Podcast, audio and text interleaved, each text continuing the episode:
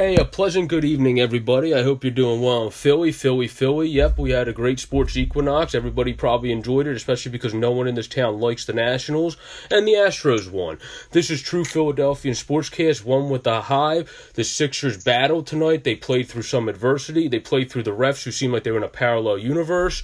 But we're going to start with one with the Hive on our boy Mike Scott and the fact that he had no business being ejected. So, Andrew, what is your opinion on that flagrant two?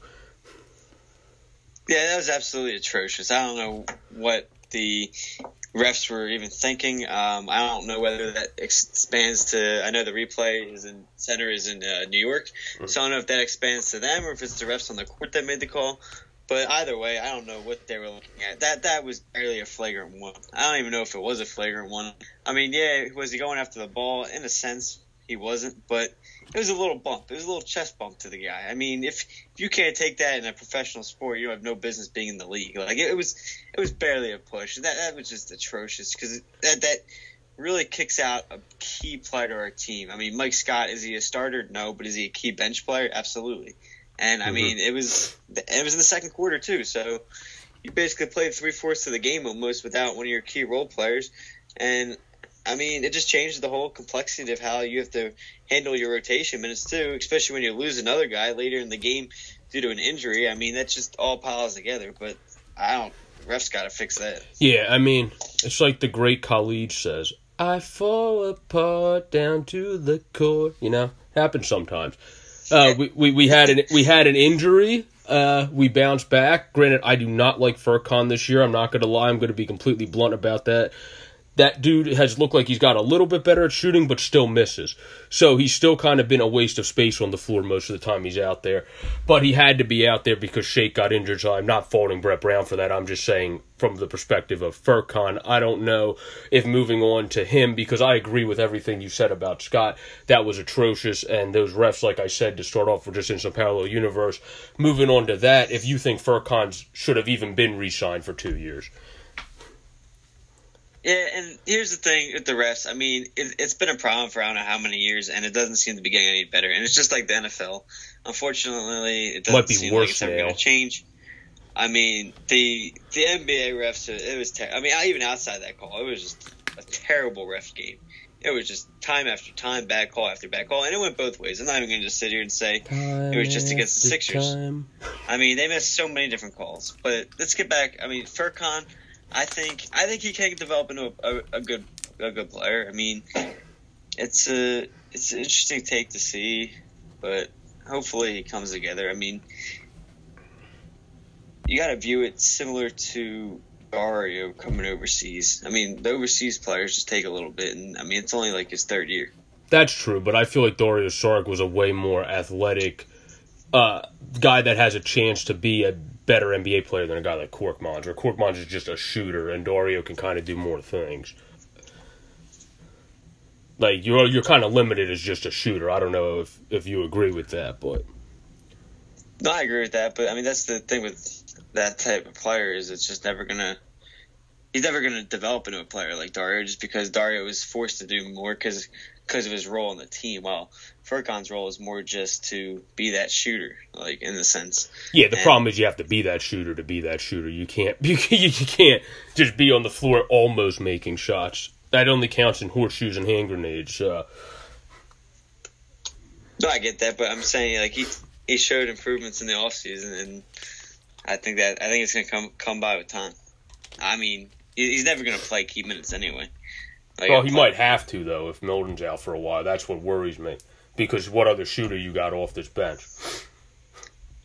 Well, it's only game three. I mean, if if say Shake Milton's out for the season, and well, I don't think he's going to be out for the season, but say he's out no, for no, three just, weeks. My point is, my point is, it's only game three, luckily. So you you make a move at the deadline where you wouldn't have to have him. Oh yeah, yeah. I'm not worried about the whole shooting perspective because our defense is so ridiculous. I'm just saying people like it's not just me. If you look at Twitter, Philly Twitter, uh, Sixers Twitter, um, especially big time guys like Missanelli, everyone just gets like, by God, why is Furkan Korkmaz back on the floor? Like that's most people's reaction. Where I just don't think he's that great. I think he's an average at best NBA player and he's not even to that average point yet. He still has to get to actually being average to actually be decent, because he, he's only made what I think one three all season. No, no, and I agree so. with you. He's not a good player right now, but I'm just saying he's a guy that's trying to get to develop, and I think he has the has has the potential to develop. Because I mean, if you saw what he did in this summer, I mean, he carried uh, he almost carried them to a victory over the U.S. I mean, that's true. But that's international play. That's different than NBA play. So I mean, I mean, it's a little closer to the net, but overall, it's pretty, especially when he does it against the U.S., who's basically an NBA. That's team. true. Yeah, that is a good. Although they did, although of course we did have less people go over because nobody cared about that this year. It was like, ah, I'm not playing. Nope, I'm not playing. Nope, uh, screw you people. Like, so it's not like that those teams had as much people as they normally have because most people just checked out and went, I'm focusing on the NBA season now that there's a lot of parallel in the league. But. I mean, he also did good, I believe, when he played in the summer league, didn't he? Yeah, that's why he had a very good summer overall. So, that's why I think yeah he has he has some potential. I think I, I just don't think he's ever going to develop into that. I just think Milton has a chance to be a better player than Furkan. That's all that. It, it, Absolutely, Shake Milton's been my sleeper since the draft. But uh, that's why it's sad he's out. But anyway, we don't want to stay on Furkan yeah. for too long because yeah. most people don't love Furkan, so definitely don't want to talk about him for a long extended period of time. But we'll move on to the referees and how it seems like our refs were kind of I don't know if they took a trip to the Lion Witch in the wardrobe and went into Narnia because they clearly were not in this universe calling this game. So I don't know what your feel on the refs were. I mean, I think it was bad overall. Again, as I said earlier, I think I, I think it's never going to change. I think it's been like this for a very long time now, last few years, and I think you're stuck with it. I think it's it's a league where they give the calls to the superstar and they don't give the call to the right play call all the time. I think they fall into the trap of making the star happy. Yeah, I mean that's also an issue within itself, though. I mean you can't like we talk about being more um, inclusive as a league, but wouldn't inclusivity include also I don't know uh, maybe being nice to overall players rather than just being like, oh, we only care about the stars of our freaking league. like, that, like, like you're you're kind of a hypocrite at that point when you're giving to all these charities as the NBA to be very inclusive, and then all of a sudden you're like, oh, we only care about our stars. Like it's great that you don't get me wrong, keep giving to the charities. That's a great thing, but if you're trying to be an inclusive league and expand into internationally, you can't act stupid nationally. That that's kind of the point that I think most people are trying to make. The league kind of been stupid nationally lately with certain things, and they're trying to expand internationally. That's not going to really work if you keep being this way. No, I 100% agree with you. I'm just saying that's that's where I think the league's at right now is that they're too too trapped into that world where they do give it to the star though. Like, and I think you see it at the end of the game, every every single close end of the game. I mean, people complain about James Harden. Well, you can't blame James Harden for playing the way he plays when the refs give him all those calls. I mean, it's just not gonna. He's gonna keep playing that way until it doesn't work, and that that's just where they're at now. They're already too far down in that trap. Yeah, yeah. I mean, they definitely are. But the thing is, I mean, all things can be reversed if you bring in the right people to kind of change the culture. For example, the Flyers were a minute dead to the world team last year with Dave Hakstol. You have Alain Vigneault this year, you actually have a pulse. Uh, the Sixers added more depth to their team. They obviously had a pulse last year and were good, but they even have more of a pulse this year. And then I'm not even going to get on the Eagles because I'm still confused shitless about the Eagles. But the uh, the um the Phillies signed Joe Girardi, and that's going to give them more of a pulse. And like I kind of said on Twitter today, I'll say in our Phillies podcast, we're expand on this. That's going to probably help Klentak as much as it helps our players. But the point is, you have all these teams having that great pulse, and you see that with the Sixers. So I don't know if you want to talk about that because like this team has won in certain games in spite of one turnovers, two the refs in some games, and three just not great scoring. So I don't know, like that's a good thing in my opinion because then when you really hit the ground running, you're going to be even better. Absolutely, and that's what's been huge these first. I mean, it's three games into the year, but I'm going to say it now. This this team is something special. I mean, the the way these last two games on the road have played out is completely different than what last year would have been. Mm-hmm. Last year, I am very confident saying that these last two games would have been a loss. Oh, I 100% agree. Yeah. Absolutely been a loss. On the road where you struggle all the time and you just don't have the bench to keep you in. This year's been 100% different, and it's going to be different just because, like you said, you build a team with depth, and this team has veterans on it that know how to lead, and Al Horford, Mike Scott, and they, they know how to carry a team, and it, it's it's gonna be it's gonna be a very special year. Um, I really think that. Yeah, yeah. I mean, I think this year, I think this year is just a good year for the city in general because first of all, I don't. I would touch on this on our next preview of the Eagles podcast. But if it takes us against the world mentality, sure, because winning cures everything. The only problem is if you don't win and win these games, that's a biggest slap in the face of the city that they're going to come at your throat, cutthroat at that point. So you better hope you win. But these other teams are united, and it's completely different than the way the Eagles do it. The Eagles kind of do it us against the world, which I don't like. But if you win, like I said, it cures everything. The Sixers, Flyers, and Phillies do it more united with the fan base and the media where I like that more. I don't know if you like the way the Sixers operate more than realistically just one team in Philadelphia or uh, or not.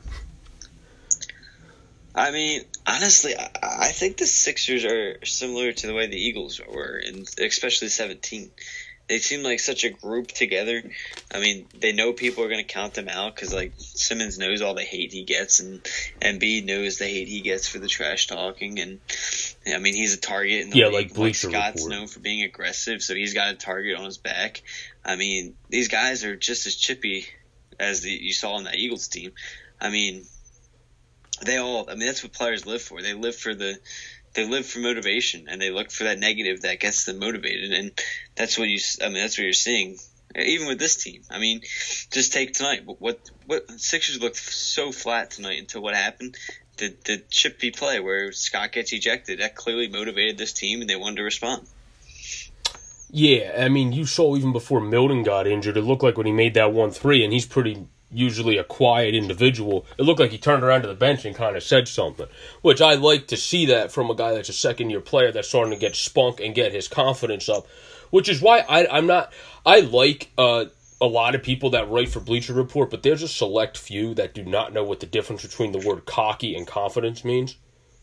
Where like they tweeted out tonight about Joel Embiid and said that that was I don't think they said they might have said that was cocky. They just said that was like a bad something paraphrasing like that. And I responded and said or maybe it's just confidence. Because there's a big difference between what cockiness because a lot of people could consider if we consider that cockiness a lot of people could consider Joe Girardi's press conference today cocky and I don't think people consider that cocky they consider that confident. So it's kind of the same thing that's why people got mad when Doug Pederson walked it back. Brett Brown, I think I really love Brett Brown because he typically now, as he's developing and maturing, does not walk anything back. So, uh, I I agree, and that's so Bleacher Report's not one of my favorite go to uh, sources, but I mean Brett Brown's here, and I love Brett Brown's energy. He's never taken a playoff. I mean, he's yelling from the start to finish, and he, he, he I think he's the right coach for this team. And when you talk about comparing, like, I mean, to your point about that, I didn't see that post they had, but I assume you're talking about on the dunk he had. Is that the the one they posted that for? Yeah, yeah. Yeah, I mean that. It was a little uncalled for. I mean, he did get straight up in his face, but I mean that's that's the, the sport, though. I mean, if you're not, it's not like he fought him. It's not like he dropped the gloves like a full out hockey fighter. Was like, hey, let's go, bro. Like that would have been a problem, but it, that that's not what happened, which is why I was okay with it. Yeah, I mean the Hawks didn't like it. That's for sure. I mean, they, I think they ended. I think the Hawks ended up getting technical on that play. They did. We both got it. I we mean, got a double technical. That's why there was no free throws because I think Trae Young was the other one that got a technical on it. It was Trae Young or the coach. I mean, the coach ran it was either the coach or Trae. I think it was Trae though, because I think Trae got the. I could be wrong, but I'm pretty sure Trae got the technical, which caused the coach to run to the field. And then he almost got a technical, but he didn't. So, or not the field, the court, but. And again, I just think that's that, that that's poor refing right there too. I mean, I don't think. Embiid deserves a T for it. I mean, he I don't really think Trae Young, quite frankly, deserves a T for it either because it was kind of just two guys going at each other. That should have just been let go in general. But I mean, Trae Young got the technical because he left the play. I mean, he had nothing to do with the play, and he just ran straight to the ref's face. I mean, oh I mean, yeah, yeah, yeah. But I'm saying if Embiid didn't get it, te- like emotions were high there, where I don't know if Trae, like Trae Young, obviously you have to be more observant because if you see your one guy get a technical, you don't want to get a double technical because you would have that that benefited the Sixers too in terms of getting momentum. I think because that didn't affect them at all. When you get a double technical, there's no effect to it. It's almost like an offsetting penalty in football. So that's why uh, that that's almost a momentum grabber. with Trae Young kind of just he's not he's a very smart player, but that was stupid on his part. Kind of like you said, but I mean I don't think he would have got a technical if this game was different. Was kind of what I was saying. The the vibe of this game was different. I don't think he would have got a technical. Gotcha. I, just, I hate double technicals because it's just a cop out. I feel like for the ref and I don't know. Yeah, because I don't think Joel would have done that either. If the vibe of this game was different and the refs were able to control the game. This reminded me of the refs when the Flyers played Pittsburgh, where it was like, yeah, we're just going to let anything happen in our right mind, and then we'll just throw people out if it happens. Just like, no, that's not really how that's supposed to work, actually. So that that that's really what this game. When I was watching this game, I was thinking back to the twenty. I think it was, yeah, twenty twelve. The the time that we played Pittsburgh, or it might have been before that, but I but I'm trying to think back exactly. But the series that they, we literally fought after a goal. I remember Danny Briere scored one goal, and it was like they were playing because they had the Union song going back there. It was like but but but but but but, but and then everyone was just punching each other. It was like, wait, excuse me, like we don't see that from this game. But if you have refing like this, you're gonna you're setting yourself up for disaster like that. If you're being too loosey goosey, I don't know if you agree with that or not, but No, I 100% agree with that, and that's why sometimes you'll end up seeing vice versa, and you'll have refs kind of like in uh, the Eagles Bills game on Sunday when you get that first chippy hit, then they become overcautious, and then they control the crap out of the game, and it gets overdone. Now, that's what I thought the refs did in that Eagles game was they overdid it. Oh, they did. They totally. I mean, the well, the refing in the I would say the NFL and the NBA is the worst when it comes to officiating because the MLB still had rest in peace Eric Cooper, but he was one of the ambassadors that kept the fans together and helped to keep togetherness in the league. So they, I think I said this already before, but they have to find a guy to replace him. Uh, the NBA kind of needs a catalyst guy to drive the force of saying, "Hey, look, that like they have some, but obviously it's not getting the message through enough." So they have to have another guy to say, "Hey, look, that would resonate more with fans. We're trying to get better." Not somebody that fans don't care about their opinion. Yeah, there's your your next poll question you can do is which officiating's worse, NFL or NBA? That's a good point. Yeah, which officiating's worse, NFL? Or, yeah, because honestly, the MLB still has like not not homers. Homers isn't the road. Still has baseball lovers as umps, which I think the problem is you have people that just do this mo- do this job for the money nowadays, and for the egocentric part of them, where you had guys that did it more for the love of the game in the past, and that's not really coming at those people's mores. It's just coming at their fact that I think a lot of these people could be good refs if they actually set their mind to it more and didn't just do it for the spotlight. Where there's one guy in baseball that's completely like that, and his name is Angel Hernandez. Other than that, a lot of the people actually kind of have a backbone to their points. That dude just has no clue what he's talking about half the time. Yeah, I mean, uh, you got it's ugly. I mean, it's something that needs to be fixed, and hopefully somehow, some way, it will get fixed. But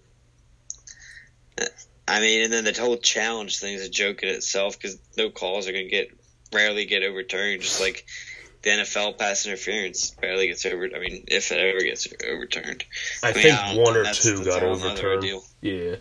I think if I'm not mistaken, it's only been single. I know you can count on one hand still. I think the amount that got overturned, from what I I think that's what they said on uh, the radio the other day. So, but the point is, as we move on to the next topic, I mean the refs in every like it's just how when you have Zumoff and Alaa who are very genuinely nice people come out and say this is terrible. This doesn't even make the game a joy to watch. A game that those two are so invested in.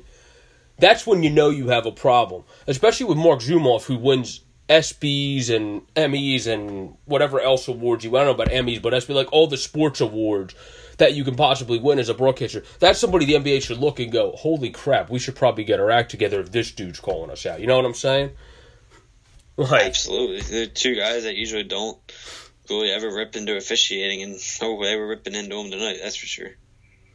Yeah, because I think we have a who gives a crap anymore culture with the leagues because the league doesn't care. It's more like the announcers go, well, if you guys don't care about bringing on good officiating, why would I care about insulting you? It's kind of a two way street. So once you get to that point, it gets ugly, but it's kind of look. I don't normally rip on umpires. Like John Kruk sometimes when there's a bad ump, a younger ump, he's like, look, I don't normally rip on umpires, but that was atrocious. Like, if there was a bad strike call, he'll be like, that was a disgrace. Like, so, I mean, we're getting to a point where there's more division when you're, that's not going to work because when you get to, when, the next I want to talk about is when you get to a, a new CBA, in every sport. I don't know when it comes up for the NBA compared to every sport, but being divisive, divisive is probably going to lead to lockouts. I don't know what your take would be on that. In terms of what? In terms of, I don't know when the NBA CBA comes up, but I know the NFL's is close, the baseball's is close, and the NHL's is pretty close, and I think the NBA is about a year later. So, if you, these leagues, especially the NFL and NBA, don't become more united as a whole front, there's probably going to be a lockout, unfortunately. Even people in baseball, Adam Wainwright has already come out and said, I think there's going to be a lockout like about a year or so ago. So, I mean, it's not looking good necessarily for these sports with the division within the in house of the business. And that's what you get with bad commissioners, and I mean, that's what Rob Manfred is. Yeah, I mean, I don't, I don't know. I mean, Adam Silver's a contradictory commissioner for me. I, I wouldn't necessarily say he's bad. He just kind of like I said, if you want to be expanding into other markets, you got to show them that you should expand. Like you got to not be stupid in the national market to expand into other markets. That doesn't work. Where if if, if China goes, well, why the hell would we want to watch show more basketball games that have terrible officiating? They actually have a point because they don't feel like having half their citizens now being like around town the entire time about how bad these NBA games have been. So, like, that's why, and not necessarily bad in terms of how the towns played. That was an exciting as hell game to watch tonight with how both teams played, but both teams were were very limited due to the refing. And that's not what you like to see. You could have had way more probably scoring, way more good defensive plays in this game. And that that's not really what you like to see. Where like Thybulle, I'll, I'll shout him out for defense. He made that great recovery play. The one probably should have been a foul, but that's how this game was. Even I was like, that was a foul, but I'm not going to say anything because these refs basically don't know what they're doing. So. And, and, now that you bring that guy up, let's actually let's move into him. He's a guy I would love to talk about.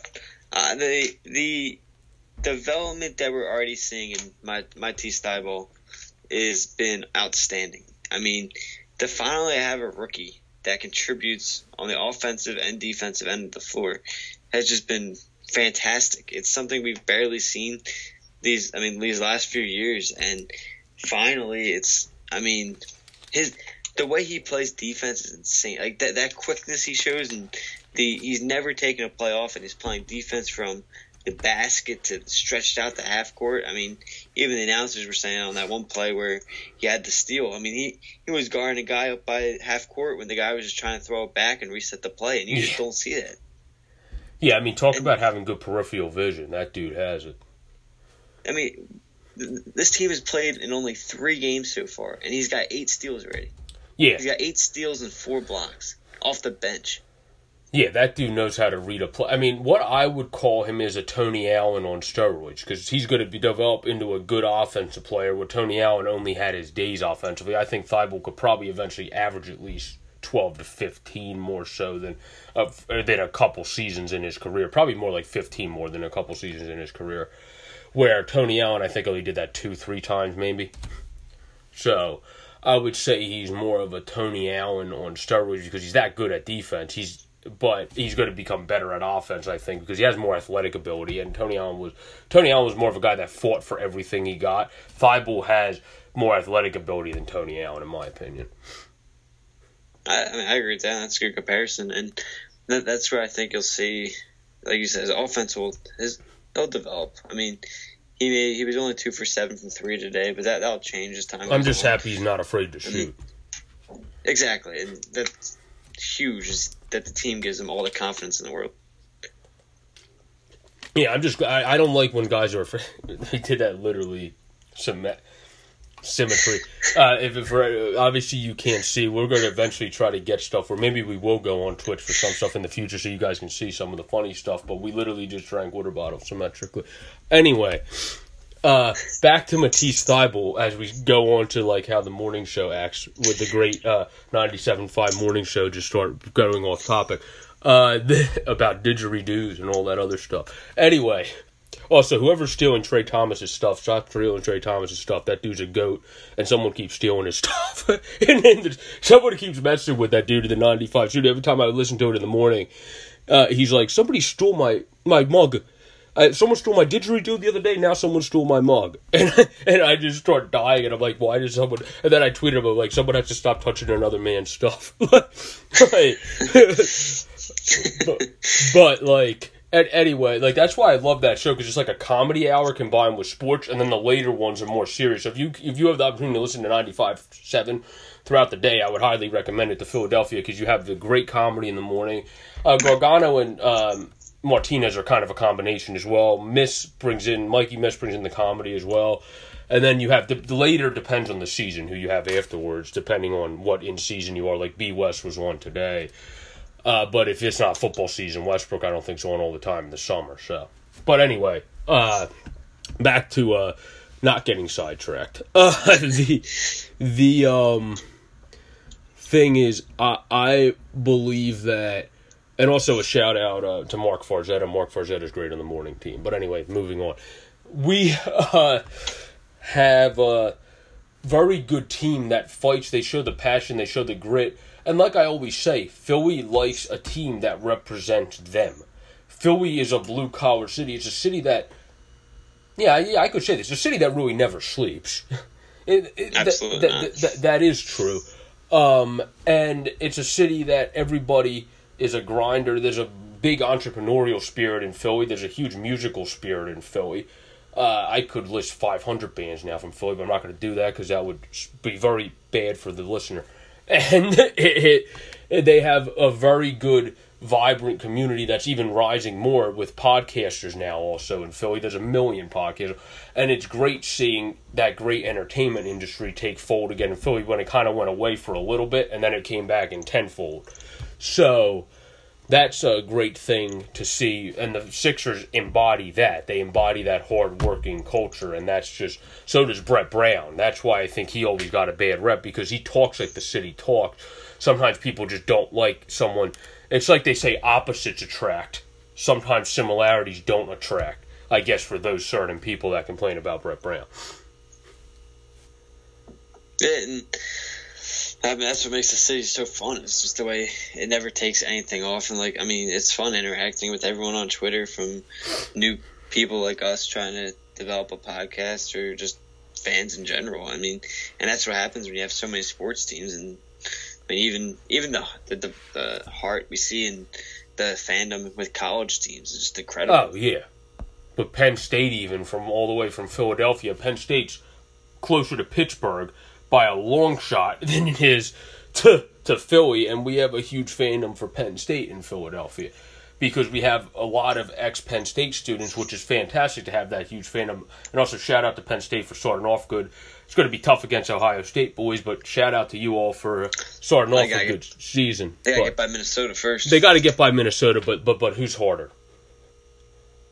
Ohio State by far. Yeah, mean, exactly. I think they have a good chance to beat Minnesota. I don't think they beat Ohio State. So, but anyway, as we started somehow talking about Penn State football in the middle of a, of a Sixers uh, podcast, the uh, the thing with this team is I wanted to give a shout out to is Shake Milton being injured, I think, is going to be similar. Where if he's out for a while, it's going to be more of a factor than people think. What I compare to is Scott Laughton with the Flyers. We saw yesterday there was less defense, and I was like, Christ, I knew Scott Laughton being out was going to be more of a factor than we thought. Because Tyler Pitlick ain't a bad NHL player, but he's a speed guy. He's not a guy that's that good at on both ends. Where Um, that's the, where Shake looks like he even developed his defense from what I've seen. It's not that he just developed his offense. It looks like he's quicker with uh, moving his feet, staying in front of the guy, and shifting like you're supposed to as a good defender. I, you know, you know that huge Shake Milton fan. So I mean, his his development's gonna be pretty good. I mean, you saw it in the G League. He was scoring at will in the G League, and I mean, even here, I mean, it's a small sample size, but in three games and limited playing time, he's got 19 points on the on the year. He's shooting 50% from the field and 44 from three, 44% from three. I mean, again, small sample size, but I, I think he's going to be developing a key key role player because we don't have a kind of another backup point guard for Simmons, and that's something Milton can Yeah. even bring to the table if he has to. And it, it's he's he's a guy. He's a second round pick, so he's he's slipped on, Yeah. and hopefully it's a hyper it's a hyperextended knee, left knee. And Let me comment on that since I have knee issues. Uh, real quick, real quick. Let me let me just comment on that since I personally have knee issues. That doesn't sound good to me. But hyperextension knees, I know, can be from a bad degree to a not that bad degree, where it could be a day to day thing or it could be a week to week thing. Or it could be a month to month thing. It really depends on how hyperextended your knee is, and hopefully for Shake, for not just him as a ball player, screw just that factor, but him as a person, he's okay because that's very hard to go through. And I hope that this dude's able to come back quick. Because see, when he comes back, he's going to come back and contribute to this team right away. I think because that's his that's his work ethic. His work ethic is he's going to find a way to keep learning things when he is out. If he is out, hopefully he's not. But I'm just saying I don't think there's anything to worry about, even if he is, because he's a dude that's going to watch tape. He's going to watch the other guys shoot. He's going to learn from other guys shooting formations he likes to emulate. He's that hard working of a work ethic that I hope he's back sooner rather than later, but I don't worry about him if he's not either. Yeah, and I mean, let's take the positive out of it. I thought it could have been an ACL when it first happened, the way his leg went back. So, I mean, let's be thankful it's not that. Yeah, well, I was kind of trying to be positive too. Uh, I wasn't really being negative with that. I was more just saying, Oh, no, no, I wasn't, Yeah. I wasn't directing that at you. I was just saying in general, it could have been worse. I mean, I don't even know. I mean, could the way he went down, he, he stayed there for, that could have been a couple things. Yeah. for a while. I mean, but I mean, no, he's definitely putting the work in, and you just, you've seen it. And even just the way he improved in the G League, I mean, you see the effort he's putting in, and you saw the effort in college, the way he puts in, and he will never give up. No, he's one of well, he's another guy that you know you know as a second round pick. You got to do everything. You got to fight for everything. You got to have that tenacity in order to be great in this league and prove to everybody that you should not have been picked in the second round. And like you've been highlighting all along, he's has that in his bones. That's what Shake Milton's built off of. That's his ideology. That's literally what the dude's all for. So, and that's great for this city. So that's why whenever and most people really like Shake now, and people get on Furkan like me. If he develop, I'm not saying I don't think Furkan can ever develop. I just don't see it myself personally. I'm kind of with some of Philly's radio, like Missanelli, like saying like I just don't understand why this dude gets. If we had, a, let's put it this way, if we had another shooter on our team, he would not be in the game that much. That's that's just a good way to put it. If we had Shake Milton and then like even Jamal Crawford, who I really don't want on the team either, he would not be in the game that much. So that's kind of the way that uh, I would think of it. I agree, but that's the problem. I mean, you don't have anyone else, so you're forced to have to try. No, exactly, and. I wouldn't get Jamal either because Jamal's too much of a gunner at this point and is just average at best at this point of his NBA career. Now he was great hard. before, but he's not great now. That's why Carmelo's still sitting there. Yeah, now Melo I think could work for certain teams. Not here. I don't know why we would bring him here, but he could work for certain teams because it seems like he's matured more. He's been on interviews. He's kind of said how some of that was a bunch of lies, which is not surprising since James Dolan is one of the worst people on the planet. So it's not surprised that that was a bunch of lies from uh, the uh, Knicks over there because James Dolan's not a good owner and he's really just not a good person. I mean, how do you throw somebody out of a stadium for life just because they said you should sell the team? You want to know what part of business is? Being constructively criticized. James Dolan is just too much of a you know what to be constructively criticized. So, uh, that dude, Jeffrey Loria, who thank God the Marlins Jeffrey Loria is not an owner in baseball anymore. Um, but Derek Jeter ain't much better, to be quite honest with you. As a Derek Jeter, I love you as a baseball player, but damn, you need to get your act together as an owner. And the uh, thing is, you have these owners that suck. So obviously, they're going to deter a guy's career because they're egocentric. Uh, I think you can say pricks with the FCC. egocentric pricks. so that's just kind of how they are. No, I mean, no, I, I, was pretty much. I don't think Melo would fit here either. I think I was mainly kidding because he's been thrown out there a lot, and honestly, at this point in his career, I think he's basically just another Mike Scott. I don't think he's exactly. He could be contributor to a team that we don't need him. It's just I think he's being blackmailed a little bit because of James Dolan kind of saying certain things and having that story cut. And then the Rockets, he went to the Rockets, of course, and they didn't have a good thing, a good exodus there, and stuff was said about Melo. So, and a lot of people have come out, not just Carmelo, to say that's not really been the case. So that's why I feel like it's just a little bit of an odd situation. Uh, yeah, I agree with you 100%. I mean, you don't get kicked out of the stadium for that. I mean, that's that's just him being scared, basically. The way that, that shows about Dolan. Yeah, well, I mean, like like uh, the one quote I said that. By the way, Twitter, how did you get this wrong? The only thing to fear is fear itself. That is Franklin Roosevelt, not Teddy Roosevelt. Just an FYI to people. Uh, but the thing is, no offense to people, but I mean, I thought that would be an easy one. And meanwhile, uh, we had only got four votes, but I mean, every but, but th- how do three people think that's Teddy? That that's the only thing uh, that that even somebody commented on it. I was like, I don't know how people got this one wrong. I, I was surprised by that one, but that's exactly what James Dolan needs to follow. Uh, that dude is afraid of everything in life. He, I mean, he didn't let. Da- it was Darryl Strawberry, right? Correct me if I'm wrong. That he threw out of the stadium.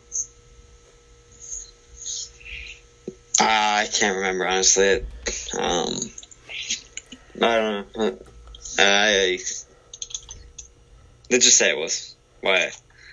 I believe it was Daryl Strawberry. Let's put it that way. I'm not. I I don't have that in front of me, but I think from memory it was Daryl because he sits behind Dolan, whoever it was, assuming it was Daryl, and he kind of started coming at him a little bit with good critiques of what James Dolan should actually do as an owner instead of being a complete idiot, and he kind of just kicked him out of the entire stadium, which is when he, I believe, is let back in now since Knicks fans basically boycott, like protested that and went, "Well, I'm not showing up to your damn game with with your atrocious basketball team, your atrocious owner, and your atrocious uh, roster." So, like, people back then were like, "Well, this ain't happening." So.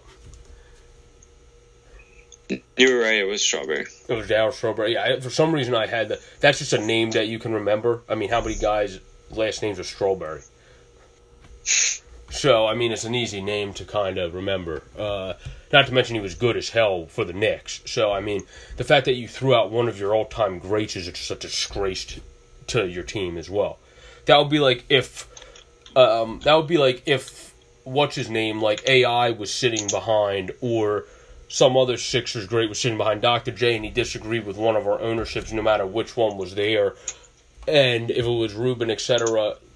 But um so whoever it was, that would be like if they're like, "Oh, we'll get out of here." Then they wouldn't do that. They would probably actually say, "Here, come into my office and we'll talk about this." Because that the Sixers are a family culture. The Knicks and Stephen A. Smith even says this as a Knicks fan. And I don't like trashing other teams necessarily, especially when they're a rival. But the Knicks, in terms of attacking them like this, the Knicks are a trash culture. Like that, that's the problem. You can't win with a divided, divisive culture because it stems from the top down. And the Knicks ain't going to win with James Dolan as their owner. That's just the sad reality. And I think New York has come to that sad reality now, which is why guys in New York, you look at New York Twitter, and most people are like, please sell this team, you complete incompetent person. Like, so. Well, I don't know. I think we're actually mixing it up because Darryl Strawberry was a baseball player, wasn't he? Wasn't he the guy for the Mets? So now I don't, th- I don't think it was him. Uh,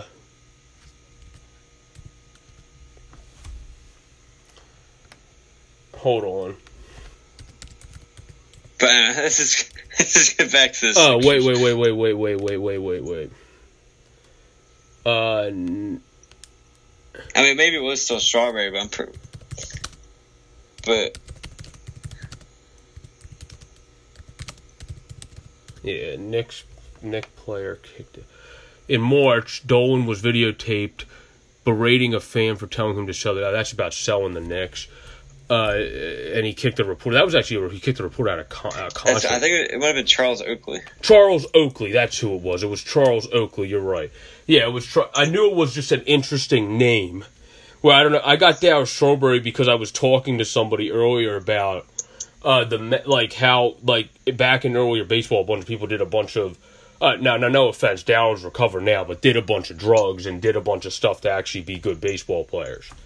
Uh, now that's no offense to Daryl. He's recovered now. He's a great person and he's a great individual. I'm just saying how the culture was back then. But yeah, you're right. It was it was Charles Oakley. It's funny because like bad, uh, Dale yeah. Strawberry sounded very familiar, but I was like, I don't remember him playing for the Knicks. yeah, And that's what, that's what threw me off because like, I was like, I'm pretty sure he was a baseball player. yeah, you're right. Yeah, yeah. That's that's entirely my fault. But that's what makes our podcast organic. Sometimes you know you screw up and you got to admit to uh, your, your your mistakes because Strawberry is an interesting name, and so is Oakley.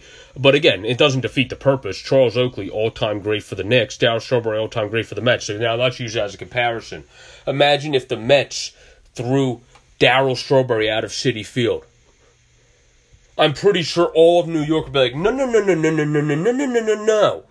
We're not going to your games if you're kicking all-time greats out of our stadium. Like that's kind of now that we screwed up, we could actually use it as a comparison. so that's why I think now I could be wrong, but I think Oakley might be allowed back in just because of how pissed the fans were. Uh, yeah, he might be. I mean, it was. Uh, I, I don't know. Like you said, I don't know how you throw a grade out like that unless he does something crazy. I mean, like last night in the World Series, that's getting kicked out worthy. Oh, oh, I'm sure you saw that, right? Yeah, the flashing and I mean, I don't know Yeah. about for life. For life might be a little harsh. Kicked out for quite a few years, sure, but I don't know about. I mean, kicked out for life. I feel like you have to beat the crap out of somebody personally.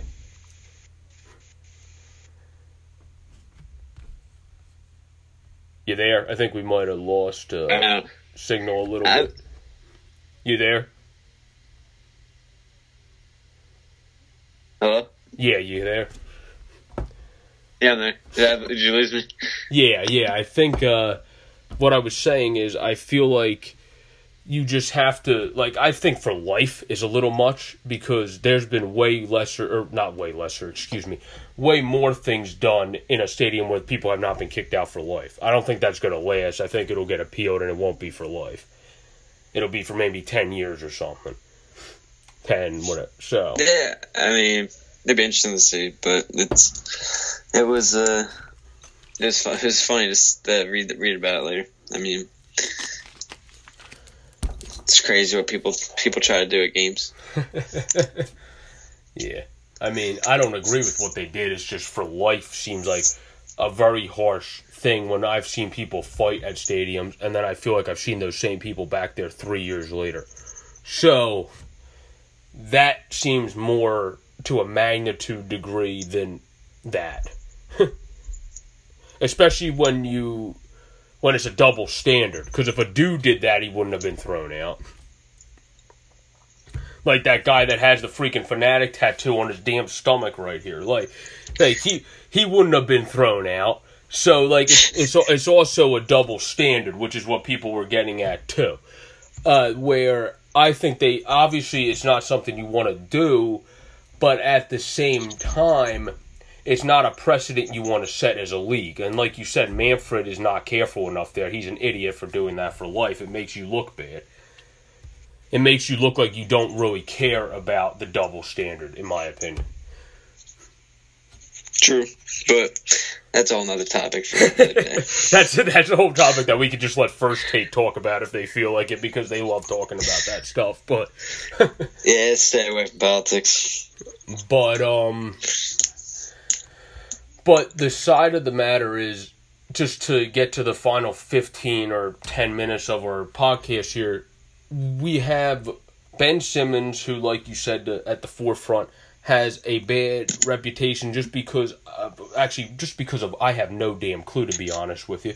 Uh the it's because he can't shoot that well but he's getting better at that. People just need to be patient. Uh, I mean, I don't know if anyone has ever heard the phrase patience is a virtue because I think we have a lot of very informed fans, and I say that on Twitter all the time.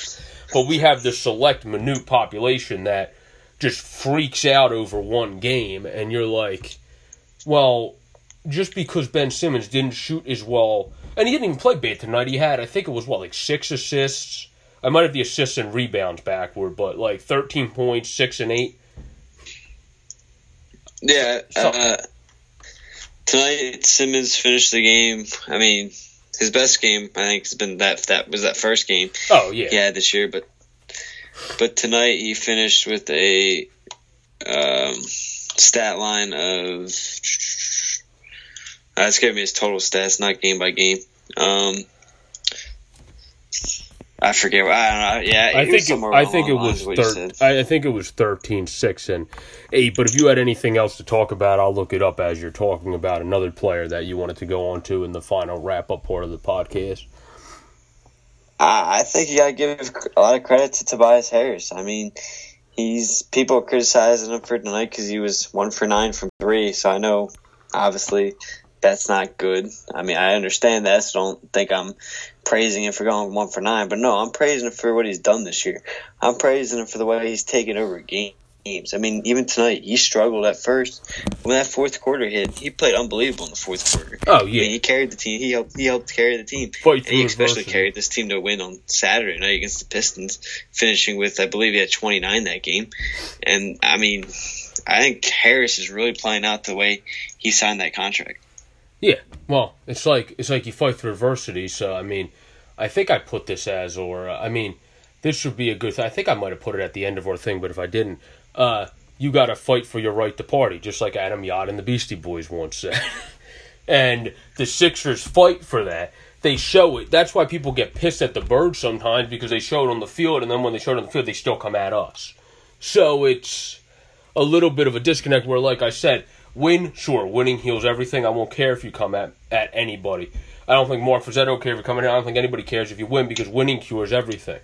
But if you don't, it's the biggest slap in the face that's going to be the exact opposite effect. That's the only thing I would worry about them compared to the other teams that are more of a family vibe with the media, especially the Phillies will probably be more of that, even because Girardi doesn't tell them everything, but he likes trying to be as honest as he can be until he gets more information, where Gabe just wasn't good at that because of experience, nothing else where Brett Brown seems to be getting better because one of my wrap up points I wanted to have was how great Brett Brown seems to be developing, which is first year he made some moves that you were like, well, well, well, we didn't have a great team, but he found a way to get some of those guys even better. If you think about it, Hollis Thompson is not very good at basketball.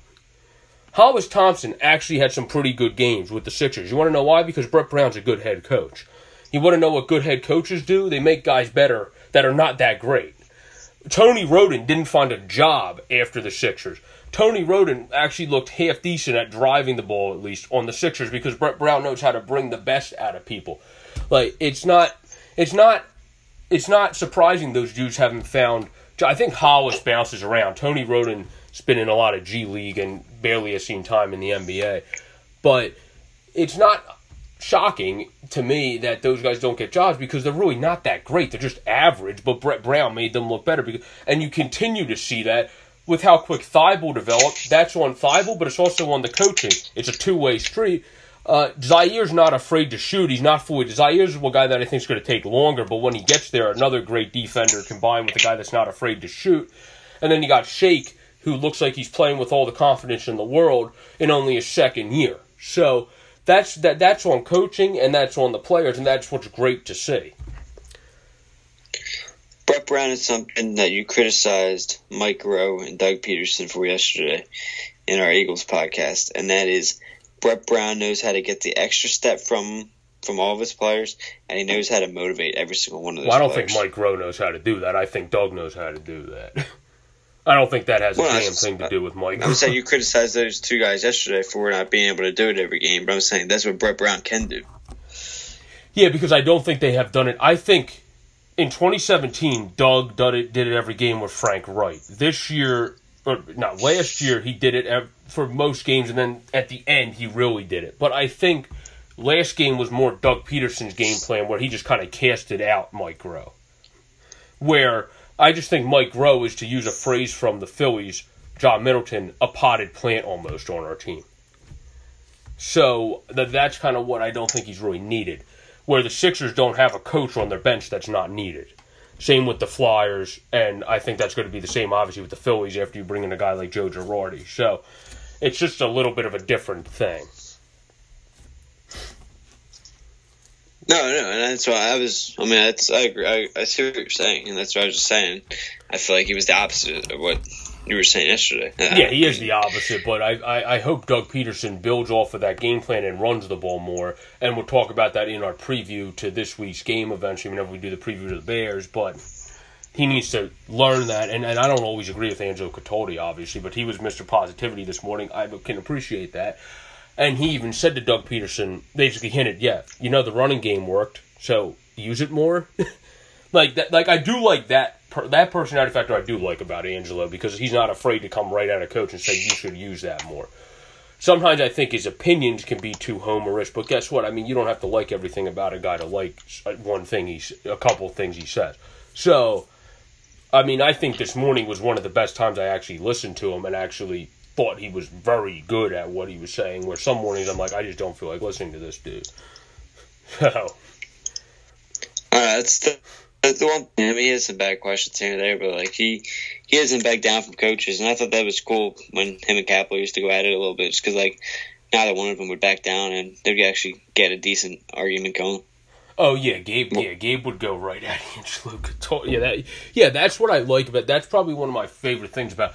I'm a big 97.5 obviously guy that really listens to 97.5 more than 94.1. I listen to like Dinger and those guys are 94.1. Al Morganti, but um, it's really this Angelo's. I think getting better with Philly. I think he's adjusted with the times more, where it took him a little bit longer than some guys. So now he's actually becoming a better version of himself when he was already a good analyst to begin with. It's just I didn't agree with everything. Now he's becoming even better. That's the way I would kind of put it. Yeah, no, I agree with you. I mean, he helped the dude win five thousand bucks and didn't want any money. I mean, that's pretty freaking generous. So, Absolutely. so I mean, I, I mean, he's definitely a nice guy, and I could definitely meet him anywhere and have a great football, basketball, hockey, maybe even I don't know how much Angelo knows about hockey, but uh, still could have a good conversation, uh, and et cetera, et cetera. I mean, that's what the, he's a nice dude. So. But I don't know if you had. We're at the 53 minute point. I don't know if you had any final wrap up points, or if we were pretty much good since we kind of talked about everything and everything, and the kitchen sink really. Uh, so No, I mean, I would just say, I mean, you're to see, I mean, you're to see struggles offensively time to time this season, but I think it's important to realize that this team is built around defense, and that this defense has been playing unbelievable. Like, this defense has been outstanding this so far to this. I mean, again, I know it's three games, but I mean, 11 blocks tonight, like, that's 11 blocks in one game. Like, that's just yeah, that's crazy. ridiculous. Yeah, and they did it against a good team. It's not like they got 10 sacks against the Jets. So you did you did it against a team that actually is worth a damn. Where I'm not coming at the Eagles, but it's like when they got overly hyped by that game, it's like you got 10 sacks against the damn Jets. Like, give me a break. Like, so it's a good feat still, but it's not as good of a feat as what the Sixers did tonight. So. If the Eagles come out and get 10 No. sacks against the Bears, then that's ridiculous. But I mean, just I, again, I understand it's three games. I understand that, but I'm gonna read two. I'll, I'll close on two of these key de- defensive stats, and I the Sixers through these three games are averaging Oh. They're averaging seven blocks per game.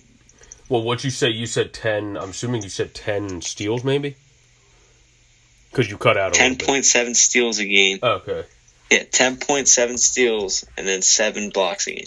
Okay. Yeah, because I heard the seven blocks. Your mic cut out at ten. It was like ten, and then there was nothing for ten seconds, and then it, and then it went to seven steals.